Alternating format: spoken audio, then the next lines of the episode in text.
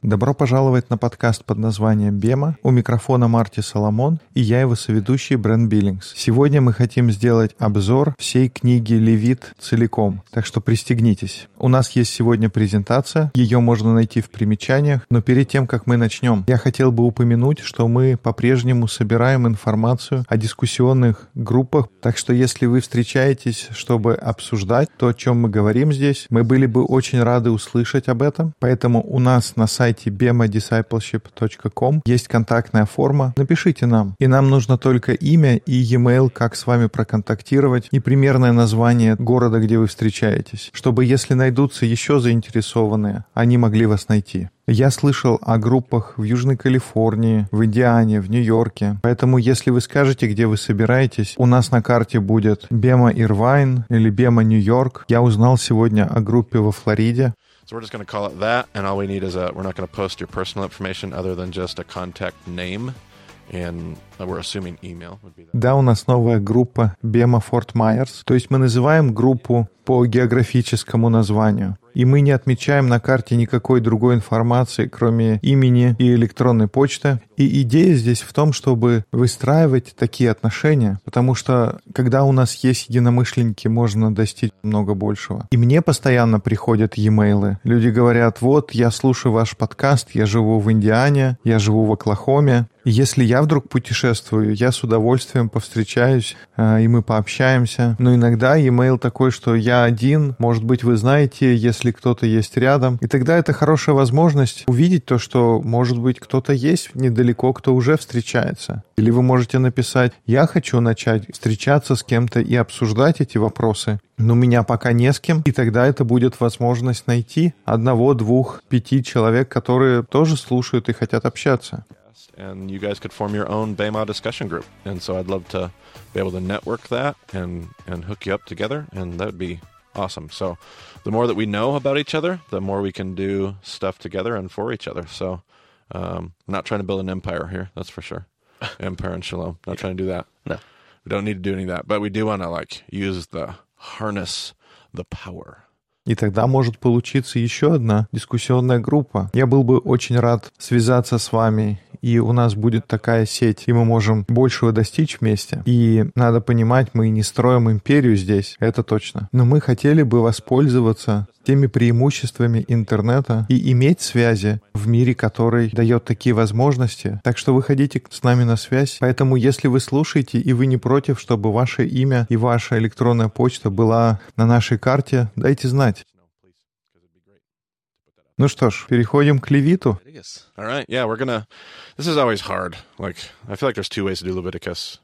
You can do it from like the ten thousand one podcast view, which is what we're gonna do,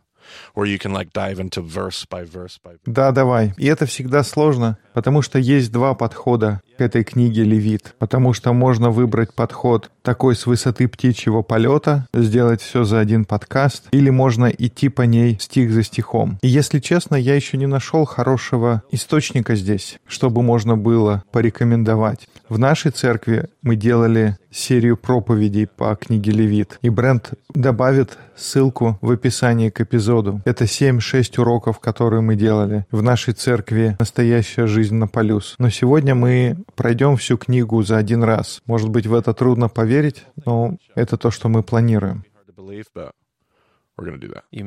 Но есть еще один вариант, Марти. Мы могли бы просто пропустить эту книгу. Да, просто не говорить. Это зачастую обычная вещь, которая случается. В церкви есть такое мнение, а кому нужен этот левит? Но нет, левит — это прекрасная книга. И я надеюсь, сегодня, к концу эпизода, у нас будут новые мысли, которые позволят больше ценить книгу Левит. Раньше я никогда не слышал, чтобы мне объяснили, как нужно к ней подходить. А теперь я могу читать эту книгу и ценить ее, потому что у меня есть схема или карта, и у меня хоть какое-то понимание есть о том, что происходит. И сегодня мы не будем делать обзора, мы будем ломать стереотипы. Такое руководящее решение я принимаю. Ну, твой подкаст, твое право. Итак, обзор пропускаем. И последние три подкаста мы провели в разговорах скини. И мы говорили о скине с нескольких точек зрения. На прошлом подкасте мы говорили о том, чтобы создавать пространство. Создавать пространство для Бога, чтобы дать Ему работать. И мы говорили о духовных дисциплинах или духовных практиках. А подкаст до этого мы говорили о том, что произошло на Синае под другим углом. И, Брент, ты помнишь, как мы описывали то, что произошло на Синае? Как брак, брак Бога и Его людей. That uh, on your slides there. I have a picture of a, that's a, where they're right on the border of Egypt and Israel.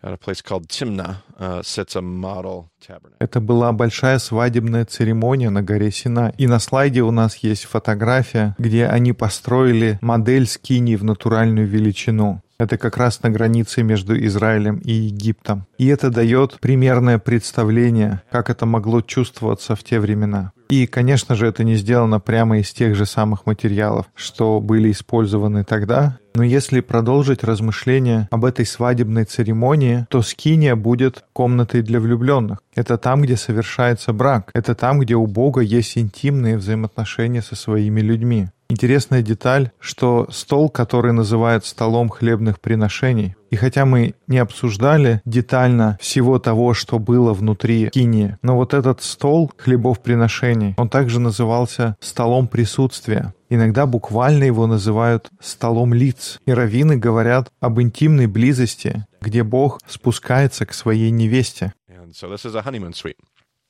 Now, another way to look at this, and I almost hate this. I almost hate this about myself, but I have to use it. Итак, это номер для новобрачных. Но есть еще один взгляд, и мне не нравится это понятие, потому что иногда я слышал, что Библия — это основные инструкции перед тем, как покинуть землю, или руководство Создателя жизни. Но, несмотря на это, один из взглядов на книгу Левит — это инструкция, примерно как инструкция, которую ты кидаешь в бардачок автомобиля, но в данном случае это инструкция для скини. Потому что, давайте вспомним, вот они были на горе Синай. И это была огромная свадьба, и затем в исходе целых 20 глав отводится под описание того, как построить скинию. И вот у тебя есть дом посреди пустыни, который с тобой путешествует, но без левита ты буквально не знаешь, что с ним делать, кроме того, что всегда, чтобы он был с тобой. Да, мы знаем, что это место, где Бог будет пребывать посреди своих людей, но что делать дальше? И тогда левит — это такая инструкция по применению. Это то, как Бог говорит, вот что вы должны делать с этой скинией, вот для чего она нужна, вот что нужно в ней делать и с ней делать, как самые основные правила по пользованию. Get into that. But I want to do something totally different today. It, it helps me understand Leviticus. Но я хотел бы поговорить еще об одной точке зрения сегодня. Она помогает мне понять левит немного лучше, чем просто как инструкция по применению. И для того, чтобы начать этот разговор, нам нужно вернуться в Исход. Исход 19 глава, стихи 5 и 6. «Итак, если вы будете слушаться гласа моего и соблюдать завет мой, то будете моим уделом из всех народов, а вы будете у меня царством священников и народом святым». И две вещи здесь, на которые я хотел обратить внимание. Первое — это то, что Бог говорит, что будете моим уделом из всех народов. В другом переводе говорится, то из всех народов лишь вы будете моим драгоценным состоянием. И мы уже читали этот стих несколько подкастов назад. Это буквально слова из речи, которую говорит жених. Это к вопросу о свадебной аналогии. Хочу упомянуть, пока мы здесь читаем. Но вторая часть, на которую я хочу обратить внимание именно сегодня, она говорит о царстве священников, потому что Бог говорит, если ты согласишься на такой завет со мной, что произойдет? Если ты будешь послушным в наших отношениях, ты будешь для меня царством священников, что приводит к вопросу на следующем слайде здесь, кто такой священник? Потому что это группа людей, где они жили последние несколько столетий? Они жили в Египте, и последнее время они были рабами там. Я думаю, что они знакомы с этой идеей священников. До этого они пришли из Месопотамии, из Вавилона, и теперь Египет. И во всех этих местах есть священники, так что концепция священничества им знакома. Но это не такие образованные доктора наук, в области священства, которые просто пошли в пустыню. Они просто спасенные рабы. Но даже бы если они много знали о священстве, такого ли типа священниками Бог хочет, чтобы они были? Должны ли они быть священниками такими, как в Египте? Или так, как священничество понималось в Вавилоне? И это просто звучит как странный вопрос. Что ты имеешь в виду, Бог, когда ты говоришь «царство священников»? Как это странно, это не царство со священником, но это царство священников.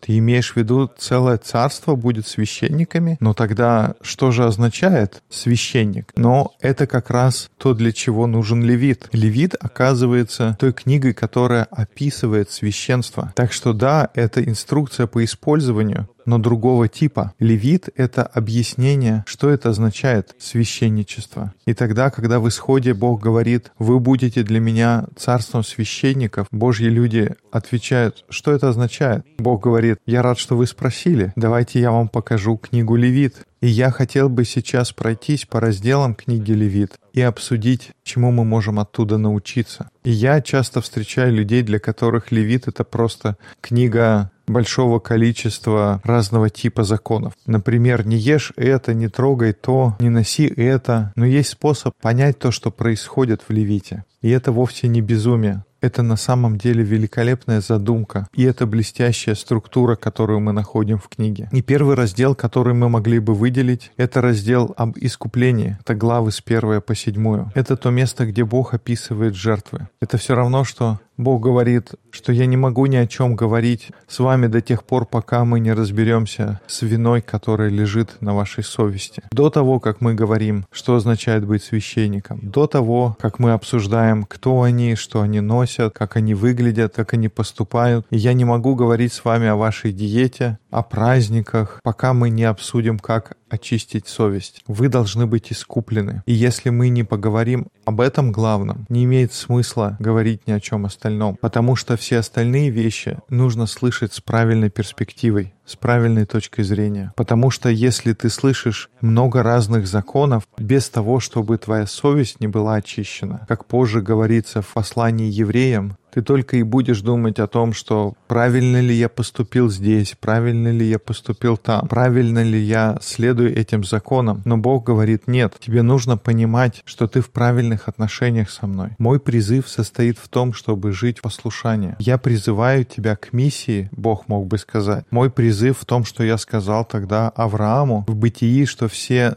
народы будут благословлены через тебя. В этом состоит призвание быть священником. Это не о том, чтобы выполнять все законы. Это не о том, как попасть на небеса. Это не о том, как быть спасенным. Не о том, что я буду поступать правильно, и тогда Бог возьмет меня к себе в команду. Но здесь Бог говорит, мне нужно, чтобы ты знал, что у тебя все хорошо. И это не сама цель. Я не прошу тебя только жить ради того, чтобы у тебя все было хорошо. Я хотел бы, чтобы ты стал моим партнером, и мы собрали мир воедино. Итак, раздел об искуплении — это первая часть, и можно долго обсуждать различные жертвы и так далее. Это можно продолжить в дискуссионных группах, но сейчас мы переходим ко второму разделу, раздел о священстве. И на самом деле есть два раздела о священстве. И может быть для вас это будет какой-то звоночек. И иногда на дискуссионных группах мы называем это бутерброд священства потому что это два раздела о священстве с небольшим разделом посередине. Я имею в виду главы с 8 по 10 и затем главы 21-22.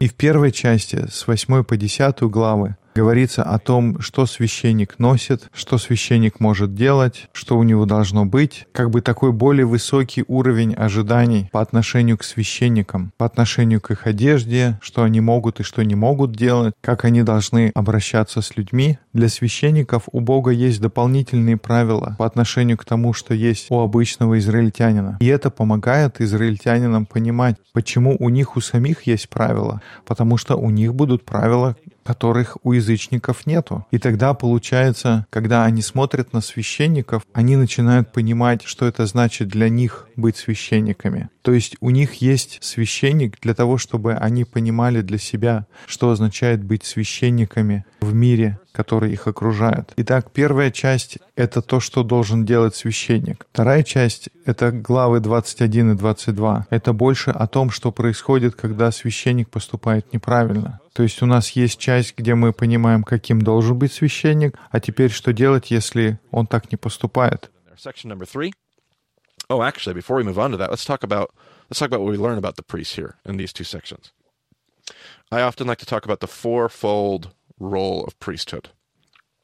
There are really four things that a priest does. И перед тем, как двигаться дальше, давайте поговорим о том, что мы узнаем о роли священников здесь. Я говорю здесь о четырех основных аспектах роли священника. Четыре вещи, которые ожидается, что священник делает. И первая его роль — священник демонстрирует Бога другим людям. И у нас здесь есть картинка на слайде, как мог выглядеть священник. Но если представить, что человек ходит по пустыне в такой одежде, как ты помнишь свое время в пустыне, как бы это чувствовалось? Ты бы выбрал такую одежду в пустыню? Ну, я бы, наверное, выбрал более подходящую одежду. I, I chose something very different, in fact. yeah, this guy is supposed to look different. Like when you look at him, in fact, Josephus um, wrote about Yom Kippur, the Day of Atonement. Точно, священник, от него ожидалось, что он будет выглядеть по-другому, даже когда ты просто видишь его. И если почитать Есифуса, который писал про Йом-Купур, День Искупления. Он говорил, когда первосвященник выходит в День Искупления, и все люди видят его, это было так, как будто они переносились в другое измерение. Это было очень необычное зрелище видеть священников Бога особенно первосвященников. И отчасти, почему они одевались по-другому, потому что их Бог другой. И одна из вещей, которую ты учишься, когда ты смотришь на священников, потому что же ведь скиния была помещена в центр стана, и священники работали в скинии, и Бог говорит, когда вы смотрите на моих священников, вы будете понимать, как вы можете быть священником, в мире вокруг вас. И ожидается, что мы научимся чему-то. Мы научимся, что от нас ожидается, что мы будем выглядеть по-другому. От нас ожидается, что мы будем поступать по-другому. Ожидается, что мы будем делать другие вещи, потому что это то, как мы демонстрируем Бога, потому что наш Бог, Он другой. Одна из вещей, которые я ношу как еврейский последователь Иисуса, это такие кисточки на одежде, цицит. И их, может быть, не всегда видно, но они полностью белые, и там есть одна синяя нить. Об этом есть заповедь в книге чисел, мы до нее еще доберемся. Но синий цвет, как говорят всегда евреи, это цвет священства. На этом рисунке можно заметить, что у священника синяя мантия, то есть это такой цвет священства. Итак, у меня белые нити и одна синяя, и это напоминание о том, что мы должны быть отделены, как бы быть в стороне. И это, кстати говоря, что означает слово «святой». Кстати говоря, Левит говорит, что вы должны быть святыми, как Бог свят. И, к сожалению, греческий перевод Евангелия от Матфея не помогает здесь, потому что там говорится «совершенны». «Будьте совершенны, как совершенен Отец ваш Небесный». На самом деле это цитата из Левита, и слово, которое используется, это «кадош». Вы должны быть «кадош», как ваш небесный Отец Кадош. И вот это слово «святы» — это перевод слова «кадош». Но на самом деле оно означает «освященный», отделенный или не такой, как все. И когда вы смотрите на священника, он выглядит по-другому он выделяется. Почему? Потому что наш Бог выделяется. Если бы вы поставили всех богов мира в ряд, представьте себе всех богов, которых он победил в Египте, что происходило в казнях египетских. uh, from the Phoenicians, and let's grab или взять филистимского бога Ваала или богов Астарты из Хананеев. Если взять их всех в комнату, и там будет бог из Библии, он выделяется. И как ты помнишь, Брент, почему мы говорили, этот бог выделяется?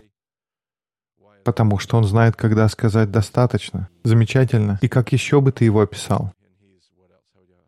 Он любящий, он хочет отношений с нами, хочет испытывать, кто мы есть. Абсолютно точно. Этот Бог отличается тем, что Он сострадателен и милостив, медлен на гнев и полон любви. Вот кто такой Бог, и это делает Его отличным от любого из тех богов, которых мы перечислили. Ни один из тех богов не такой. Поэтому, когда мы смотрим на священника, он выглядит необычно, потому что если посмотреть на Бога, он тоже выглядит необычным в сравнении со всеми остальными богами. Еще одна роль священства — это помогать людям получить искупление. Например, когда они приходят к скине, и они знают, что они сделали что-то не так. Они приносят с собой жертву, одну из тех, которые заповедовали израильтянам. Но даже каждый день, утром и вечером, священник приносит жертву за весь Израиль, за все грехи, которые были сделаны, он приносит жертву за Израиль. Они приносили в жертву козленка, и если по какой-то причине нужно принести собственную жертву, человек приносит ее священнику, и священник помогает вам, объясняет, что происходит у алтаря. Может быть, вы даже принесли не то, потому что вы не специалист по книге Левит. Вы не знаете о том, что когда приносить, и вот ты приносишь голубя, а священник говорит, нет, на самом деле это должен быть козленок, без изъяна, годовалый. Тебе нужно вернуться и взять, принести то, что нужно. И священник помогает быть уверенным, что то, что вы делаете, это правильное приношение. Священник помогает правильно сделать приношение. Он помогает и объясняет, как ориентироваться в этом процессе, который призван очистить вашу совесть. Процесс, который поможет вам понять, что вы примирились с Богом. И есть какие-то жертвы, которые представляют собой просто трапезу, приношение общения. Когда ты поступил неправильно в отношениях, ты должен взять человека, против которого поступил неправильно, привести его к скине и принести жертву. И какая-то часть жертвы, она идет Богу, но затем вы садитесь и едите остальное. Ты, человек, перед которым ты провинился, и священник. Вы садитесь и кушаете. И священник — это тот, кто поможет пройти через весь процесс примирения. И его задача в том, что когда вы покидаете, отношения исправлены и ты уходишь с чувством искупления. Третья роль — это священник ходатайствует за других. И ходатайствовать за других, у меня здесь небольшая схема, это означает, что священник, он как бы посередине между Богом и Израилем, и ходатайство происходит в обоих направлениях. What I mean by that is the priest takes the things that God is trying to teach or tell or show Israel, and the priest kind of bridges the gap and explains to Israel what God is ordering or what God is trying to show us or what God's trying to И что здесь имеется в виду, это то, что священник берет то, чему Бог пытается научить, рассказать или показать Израилю, и он как бы наводит мосты и объясняет Израилю Что Бог говорит, или что Он пытается показать или сделать. Но это также означает, что священник стоит перед Богом и молится за народ. И можно подумать, ну какая от этого польза, что он стоит и за всех молится. Но это то самое, что сделал Моисей, потому что когда он стоял на горе Сина и говорил, «Боже, не причиняй вреда людям, иначе вычеркивай мое имя из книги жизни». И в тот момент Моисей действовал как священник. Это роль священника — стоять между Богом и людьми. И это значит, что Израиль Израиль тоже начинает понимать свою роль. Они учатся, что это значит стоять между Богом и всем остальным миром, чтобы показать всему остальному миру, чему Бог пытается научить их, и стоять перед Богом тоже и умолять Его о прощении других, о сострадании и щедрости. Так что священство — это не просто какие-то функции, но это также обучение других. И последняя роль священника — это распределять ресурсы тем, кто в них нуждается. И всегда будут люди, у которых есть больше, чем им нужно, больше, чем достаточно. И всегда есть люди, у которых не хватает. Есть люди, у которых есть, и есть люди, у которых нет. И тогда те, у кого есть, приносят часть того, что у них больше, чем нужно, или большую часть того, что у них есть. И они приносят это к храму или к скине и отдают священнику. И священство ответственно за то, чтобы взять эти ресурсы, еду, деньги и так далее, и затем, как Бог говорит, часть из этого нужно использовать для служения, и для того, чтобы прожить самим, но остальную часть, все избытки, они должны быть перераспределены между теми, у кого есть нужды. Вот такая четвертая роль священства. И тогда это понятно, что Бог хочет показать здесь в Левите. И тогда все эти законы, которые мы читаем и думаем, «А, Боже мой, это так скучно. Но если мы понимаем, чего пытается добиться Левит, эти законы сами по себе обретают новую жизнь. И тогда в следующий раз кто-то читает отрывок из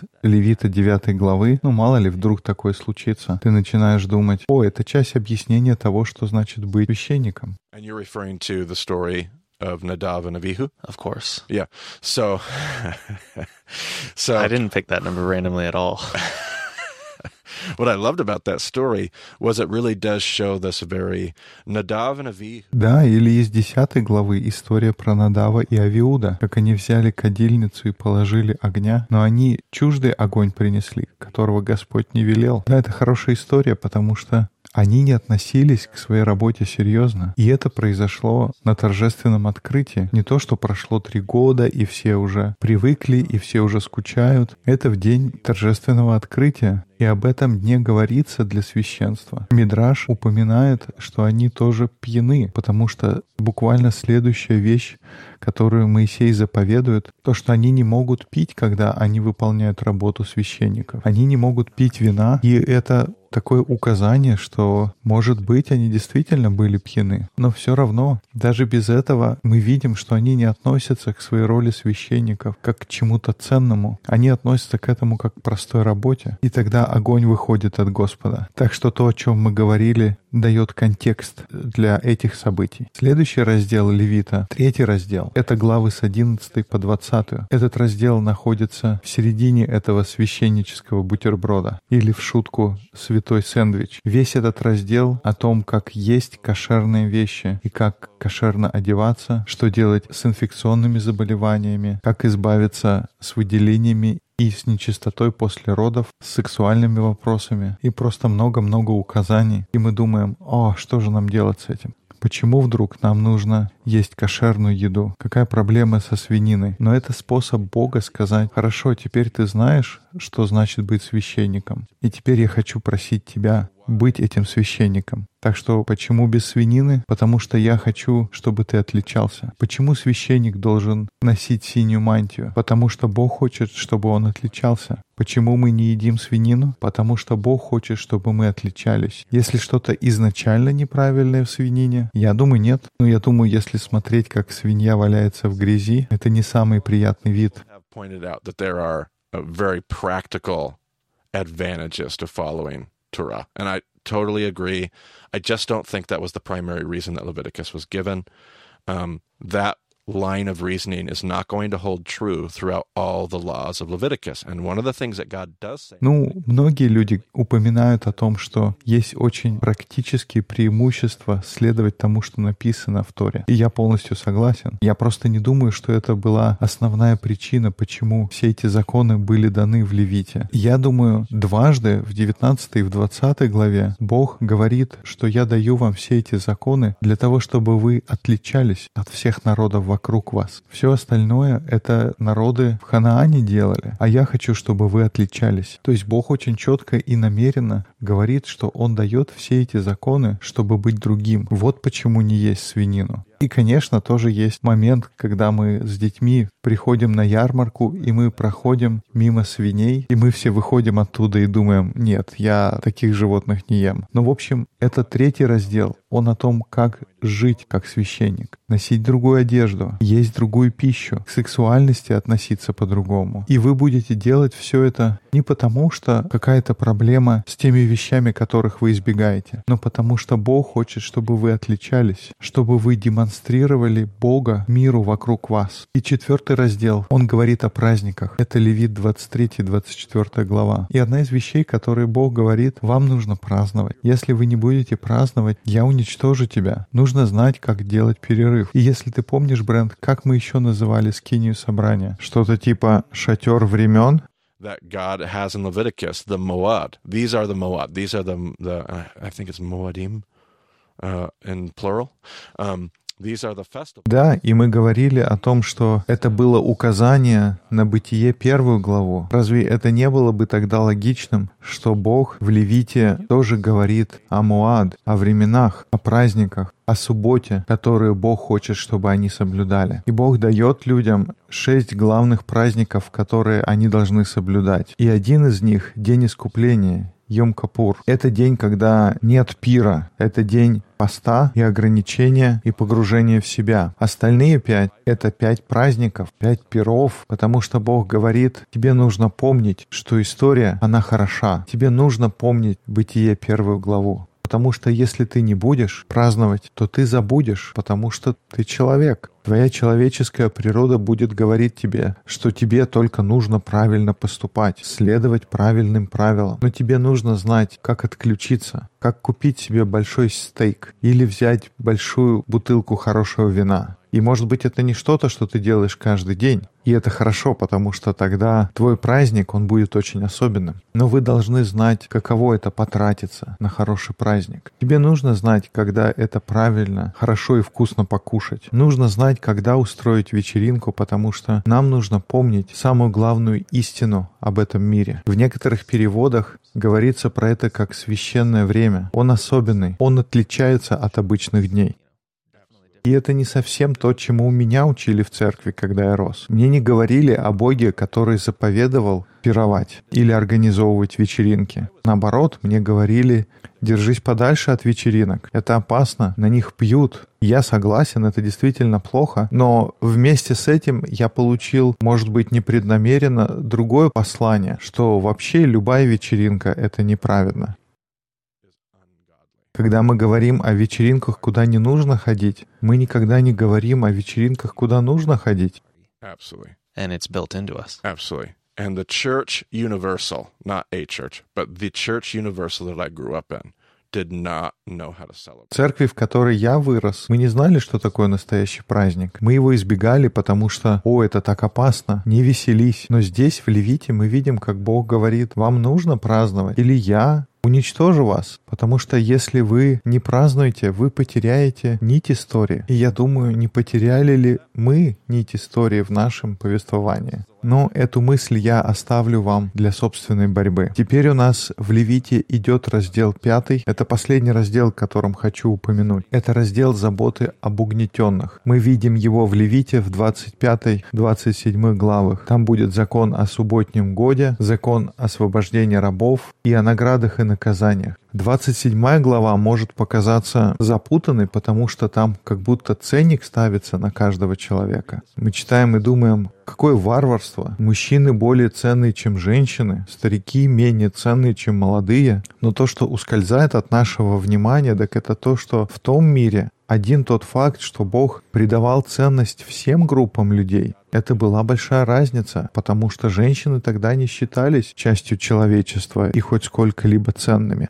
They were considered something totally separate. Они считались чем-то совершенно отдельным и другим. Но Бог говорит, нет-нет, все люди, у каждого есть ценность. И если вдруг что-то случается, что люди оказываются вне сообщества, у вас должен быть способ, как их вернуть обратно себе в общество. Вот что такое искупление. Если вы помните, мы говорили об этом раньше, что искупление — это возвращение людей в семью, выкуп их обратно в вашу семью. И Бог говорит, я дам тебе способ, подход, с помощью которого, если вдруг люди потеряются, заблудятся, ты сможешь вернуть их обратно. И это дает новый взгляд на 27 главу Левита. Так, как у нас со временем? 32 минуты? Ну хорошо, мы укладываемся. Две вещи, о которых я хотел еще поговорить, прежде чем мы закончим сегодняшний подкаст. Одна из них заключается в том, что Левит в конечном итоге представляет из себя один большой хиазм. Если вы послушаете серию уроков, про которую мы уже говорили, мы подходим к этой мысли с нескольких точек зрения. Но в итоге то, что мы видим, то, что левит — это хиазм, и мы это отобразили здесь на слайде. Самый внешний уровень, так сказать, обложка этого хиазма — это ритуалы искупления. И мне нравится то, что в свое время указал Пол Паттерсон, что первая половина хиазма — это о том, как я могу приблизиться к Богу как личность. Но вторая половина хиазма в Левите — это как я могу другим помочь найти дорогу обратно к Богу. Это блестящее замечание, потому что, смотрите, ритуалы искупления в главах с первой по седьмую — это о моем искуплении. Но на второй половине хиазма, в самом конце книги Левит, идут ритуалы искупления людей. Главы 23-27, они о том, как другие люди могут понять, что они тоже принадлежат этой истории. На следующем уровне мы видим описание священства, что происходит, когда священник ошибается, и как им снова можно вернуться обратно. И затем правила чистоты, главы с 11 по 15 и с 17 по 20. И вначале, как мне нужно самому вести святую жизнь. И во второй половине хиазма говорится о том, как выглядит святость в том, как я взаимодействую с другими людьми. И снова мы видим, что вначале это о моей личной святости, а вторая половина о том, как святость проявляется в отношениях с другими. И прямо в центре хиазма мы видим описание Дня Искупления. И, видимо, вся книга Левит, вся эта инструкция говорит о том, как Бог берет мой грех и избавляется от него. И это прямо бросается в глаза, потому что описание Дня Искупления логически не должно находиться в середине книги. Для специальных дней отведены другие части. Описание Дня Искупления в 16 главе очень явно не на своем месте. Так видно, что мы проходим через свод законов, и вдруг бац, идет описание Дня Искупления. Этот праздник, который описывается потом в 23-24 главе. Но почему-то ее нужно перенести в 16 главу. И мы говорим об этом в той серии проповедей, которая будет в примечании к этому подкасту. День Искупления — это день, когда нужно было привести двух козлов в скинию и одного козла нужно было принести в жертву за грех. И если посмотреть, в данном случае кровь должна проливаться, и она двигается в другом направлении. Что я имею в виду? Что каждая жертва в Левите, которая описывается, кровь проливается, и она попадает внутрь скини. Она начинается, льется на, на алтаре, и затем попадает в скинию. И у нас есть эта визуальная картинка того, как грех его забирают в скинию. Каждый день все жертвы, которые приносятся, кровь идет внутрь скини. И мы представляем, что в скинии достаточно много греха накапливается. Но в день искупления, когда козла приносят в жертву, на этот раз кровь сначала идет внутрь скини, но потом выходит наружу. Мы часто не видим этого, потому что мы почти никогда не читаем Левит. И в тех редких случаях, когда мы его читаем, мы не обращаем внимания на детали. Но в данном случае кровь течет в противоположном направлении. Кровь выходит из скини и попадает на второго козла. Помнишь, я говорил, что приводят двух козлов и одного приносят жертву, а второго, которого называют козлом отпущения, его уводят в пустыню и больше его никто не видит. Как позже говорил Исаия, что Бог отдалил ваш грех так далеко, как восток от запада. Так Бог берет грех и избавляется от него. И здесь я слышу тот же самый урок, который был на протяжении всей Торы до этого. Это тот же самый урок, когда Бог делает дугу в небесах и говорит с Ноем. Это тот же самый урок, который мы видим, когда Авраам заключает завет кровавого пути. И тоже происходит в истории с приношением Исаака и в истории исхода, когда Бог говорит «Встань и ударь по скале». И снова и снова Бог говорит «Я избавлю тебя от твоего греха». То, что ты думаешь, удерживает тебя от моего присутствия, и то, чего ты стыдишься, я избавлю тебя от этого. Fourfold role of priesthood.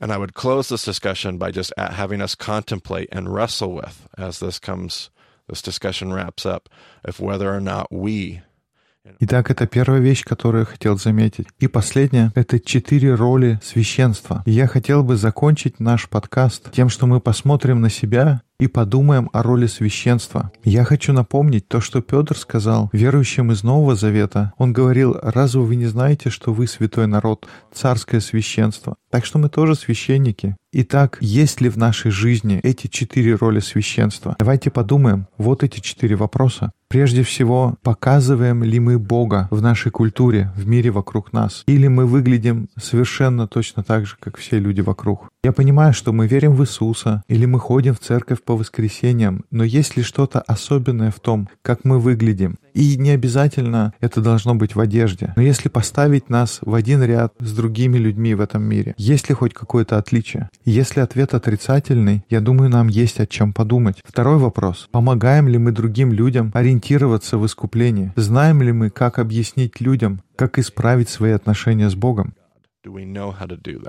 Third, do we intercede on behalf of others? And this one just gets me, man. Uh, in the Christian church today, we do not intercede on behalf of others. We will actually go out of our way to stand in the gap and block others from God's presence.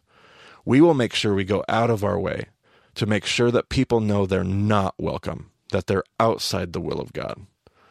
Like we will line up in droves to make political statements, to protest.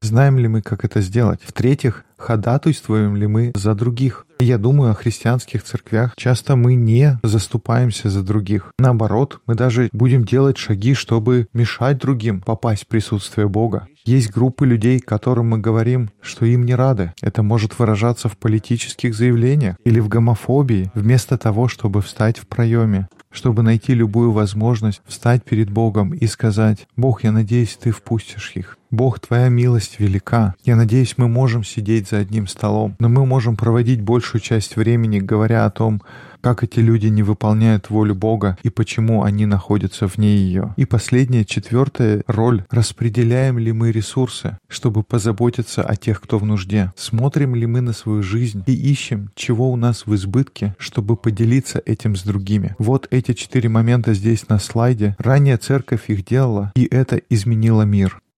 И мой вопрос, когда мы читаем это в Левите, относится ли это к нам и нужно ли нам что-то изменить? Так что вот такой обзор с высоты птичьего полета книги Левит. Not even 10,000, 30,000. Or 10,000. Хорошо. Если вы живете на Полюс, присоединяйтесь к нашей дискуссионной группе, которая проходит в Москве по вторникам или в Пулмане по средам. Дайте нам знать, если вы проводите такую дискуссионную группу в других городах. Марти можно найти на Твиттер как Марти Соломон, меня как EIBCB. Больше деталей о подкасте есть на сайте bemadiscipleship.com. Спасибо за то, что слушали подкаст под названием «Бема». До скорых встреч в эфире. Thanks for joining us on the BMO podcast, and we'll talk to you again soon.